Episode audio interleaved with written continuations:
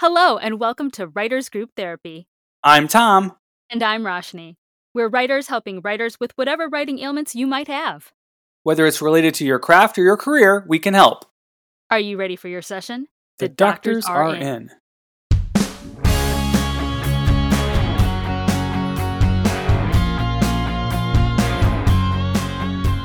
So today we have author and screenwriter Tim Gabriel He's the author of the horror novels This Land of Monsters and The 18th. He's out in Canada, actually, on the other side of the continent from us. He's in Ontario.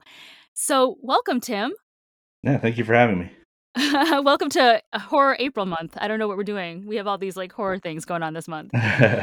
so, let's talk about your books, first of all. All right.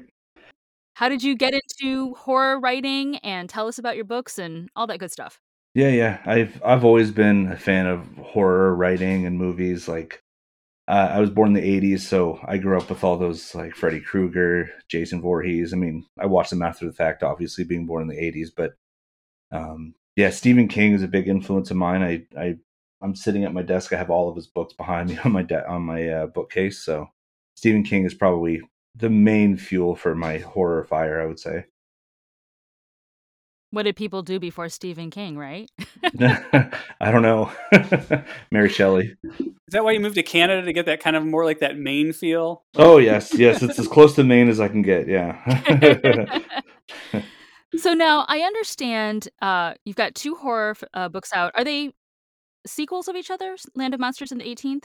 Uh, technically speaking, yes, but um, only because I included one of the antagonists from This Land of Monsters in the 18th as like a very like blink and you'll miss it character.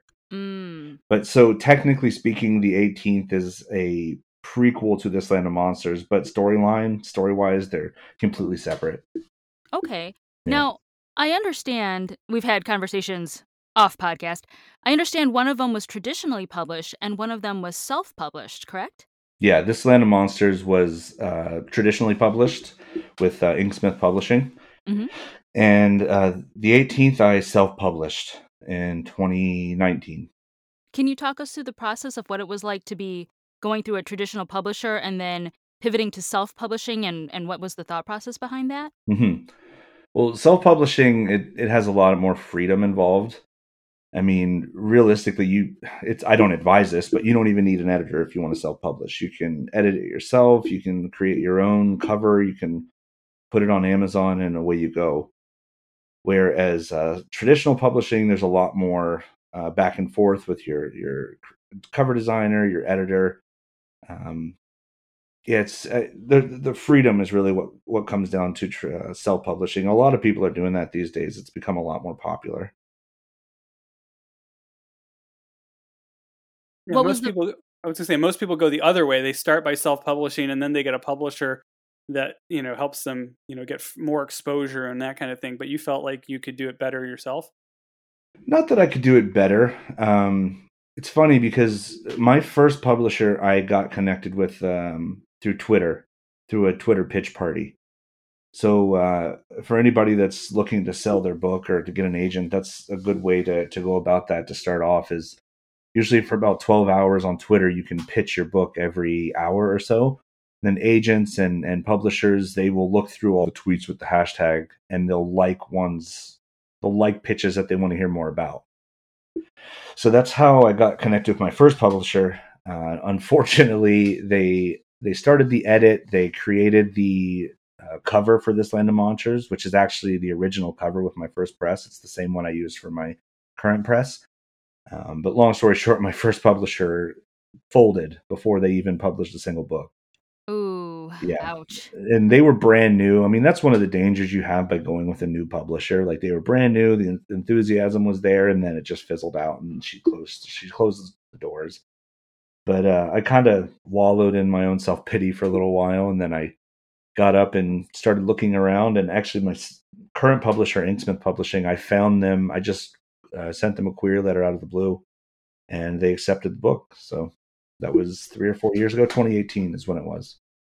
Cool. Yeah. Now your two the two books that you have out there, the Land of Mon- this Land of Monsters and the 18th, are kind of different in subject matter. The the uh, 18th is uh, basically a zombie monster. No, no, which one? The list, this land of monsters is the zombie kind of monster kind of story, whereas the 18th is more of a thriller, murder, sla- uh, mm-hmm. mur- murder story. So why do you have different? Why that seems kind of like two different genres to me, subgenres to me. And most people usually kind of stick to one area, but you seem to have a you know an interest in more than just that. So talk about your how you come up with your ideas and why you kind of have different areas you go into. My first, my initial plan was I wanted to write a book in every major horror trope. So zombies was my first one, and then I went to serial killers.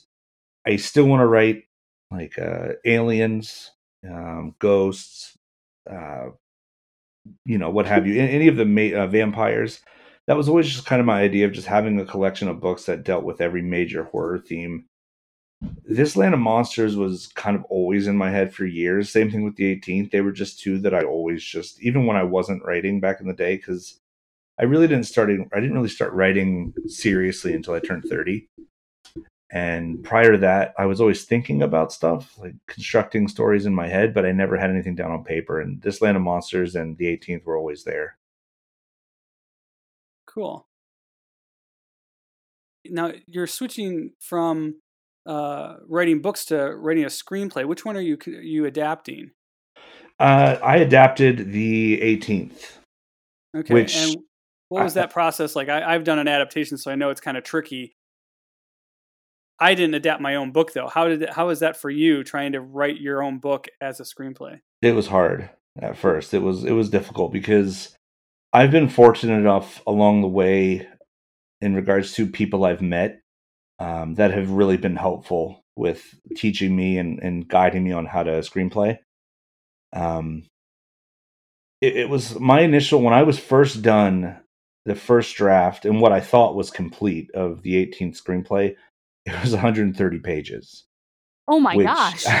yeah, that's, that's that's a that's a I know. really long one. Yeah, I know. And and the guy that was helping me out, he was uh he was telling me it's too long, and and me i'm just stubborn and i'm like nah it'll be fine. And so of course i i finally was like you know what? You know more than i do in this. You're, you're the you're the, the wise one here. So i eventually chopped it down to 113 pages where it, that's where it sits now which for horror to my understanding okay. is i've heard it's still a little on the long side but I, I couldn't cut anymore and that's what was hard as the initial writer like the novelist. I had already cut so much and there was literally nothing else I could cut out that would affect that would make the story better. So that was what was hard was you know they say kill your darling so i was chopping up my story left and right trying to make it fit in that uh, that that guide when you were adapting did you find that you had to rewrite complete scenes or anything like that? I mean, putting on a producer hat now where you like, oh, I can't do that. That's too expensive or that's too many people or that wouldn't, you know, he's he's monologuing in the book and I can't do that on screen. Did you find that you had to change a lot of stuff? Um certain characters I had to move around in the story like they show up a little bit early so that they don't just magically appear when it's convenient. Um there was a couple of sequences that I just had to straight out cut, but rewriting wise, the story is very similar to the book. There wasn't a lot that I had to rewrite.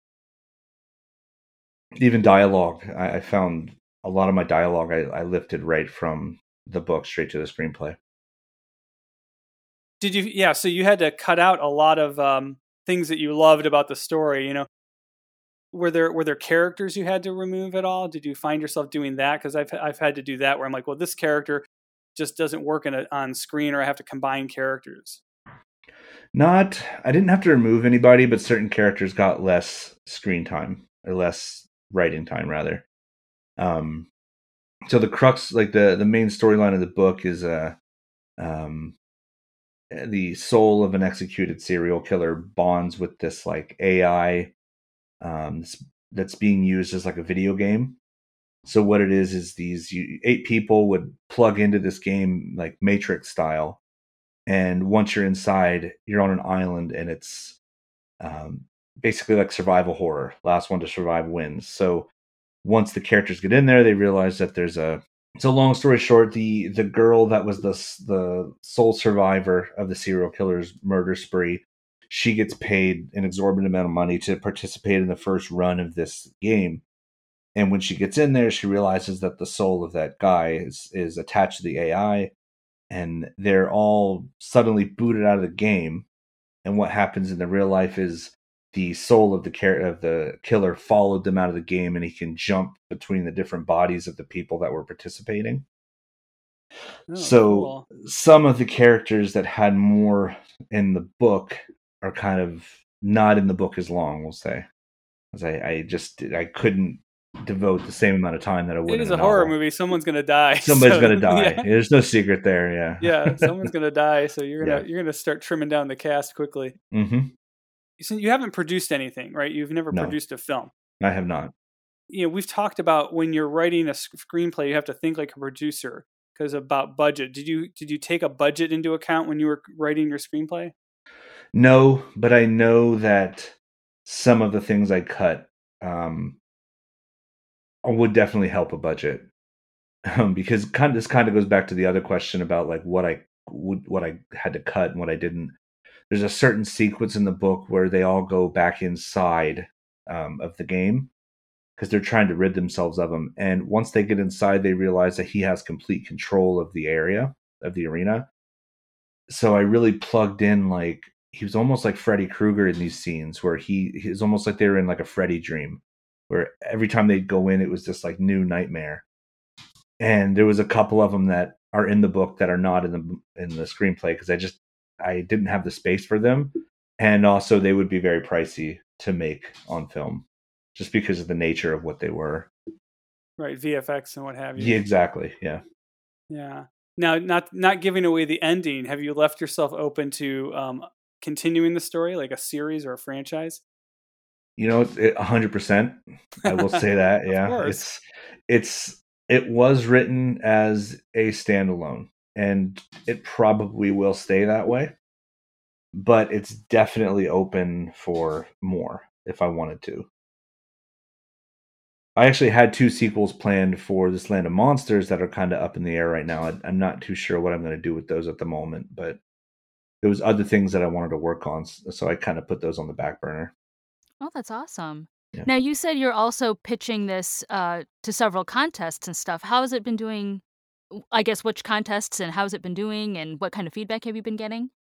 I think it's been good so far. Um, I I was just looking at them yesterday. I think I've entered into maybe eight to ten of them, and I've placed in four. That's good. Um, quarterfinal twice, semifinal. I got an honorable mention in the last one I was in in the Southern California screenplay competition.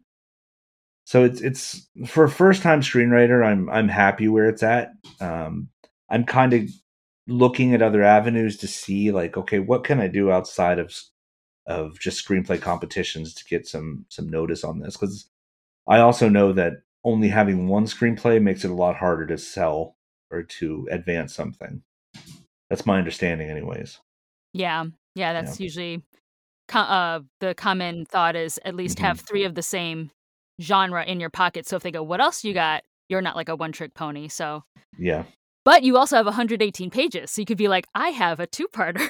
it's a true. trilogy. I can I can add the other 15 pages back. yeah, you could. You would probably have a whole trilogy right That's there. right, exactly. And the prequel. So there you go. So I understand now you're pivoting from horror eventually to genre. Your upcoming projects are in a different genre altogether. Both the things I'm working on right now are actually different genres. I'm the other screenplay I'm working on is a, a television pilot pilot pilot pilot about um it's a comedy. It's a dramedy with heavy com- comedy elements about a uh, a DJ that he's kind of on his way up in uh, society like he's getting a lot of fame and he does something to completely ruin it. So he's kind of like a pariah in society. So he moves back to his home town of uh, in Florida and he ends up running a, a little beachside resort that's been in his family for years.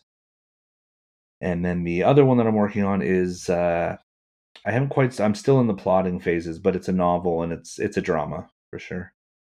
And that's I've always loved drama. I mean, even though I started in horror, drama is kind of what I've always loved.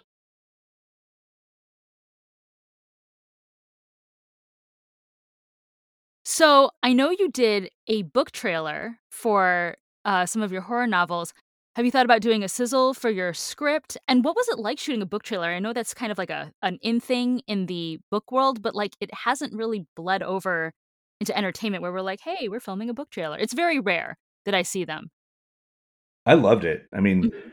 my my growing up, I wanted to work in film. I it's funny. I started in in you know fiction writing, but I always wanted to work in film. So back before this Land of Monsters released, I was uh, with a small press, and even with bigger presses, a lot of the marketing does fall on you. Um, and with a smaller press, it's it's almost exclusively like you do most of the marketing. So I figured, you know what, let's make a let's let's make a horror novel or a horror uh, uh, what do you call it, a book trailer. So I just got a couple of my friends and my brother-in-law, and I said, you know what, if you guys help me out for a couple hours, I'll take you out to dinner. And that's that's all it was. We just I went out and I found a nice road that kind of looked abandoned and zombie-ish, and that was it. I just filmed it on my iPhone.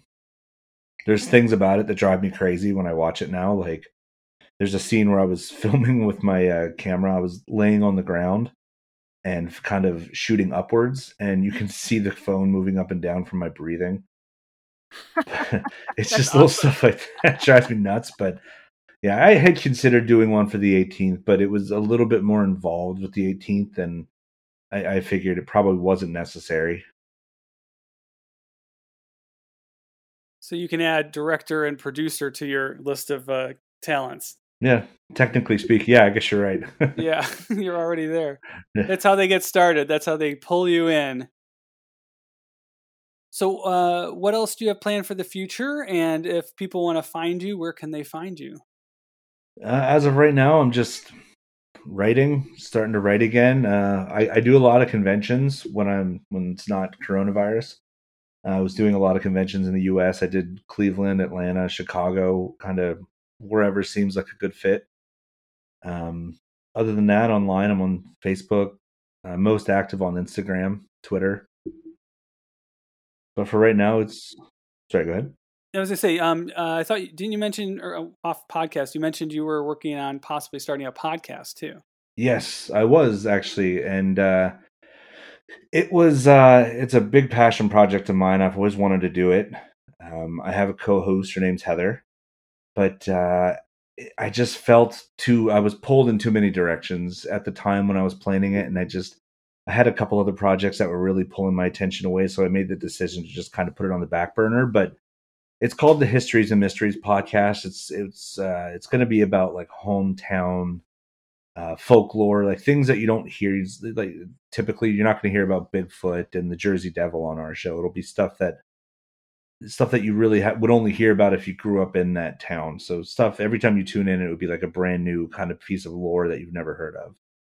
Cool. That sounds really interesting. Yeah, thank you. Okay, so if you uh, want to check out Tim's work, uh, Land, This Land of Monsters and the 18th are both available on Amazon.com. We'll put a link in the show notes. Um, if you've got Kindle, what is it called? That Kindle uh, Unlimited, they're free, so you can listen, uh, give them a read. We'll uh, hope to see uh, more from you in the future. Hopefully, see your films uh, coming out. We'll see you next time, everybody.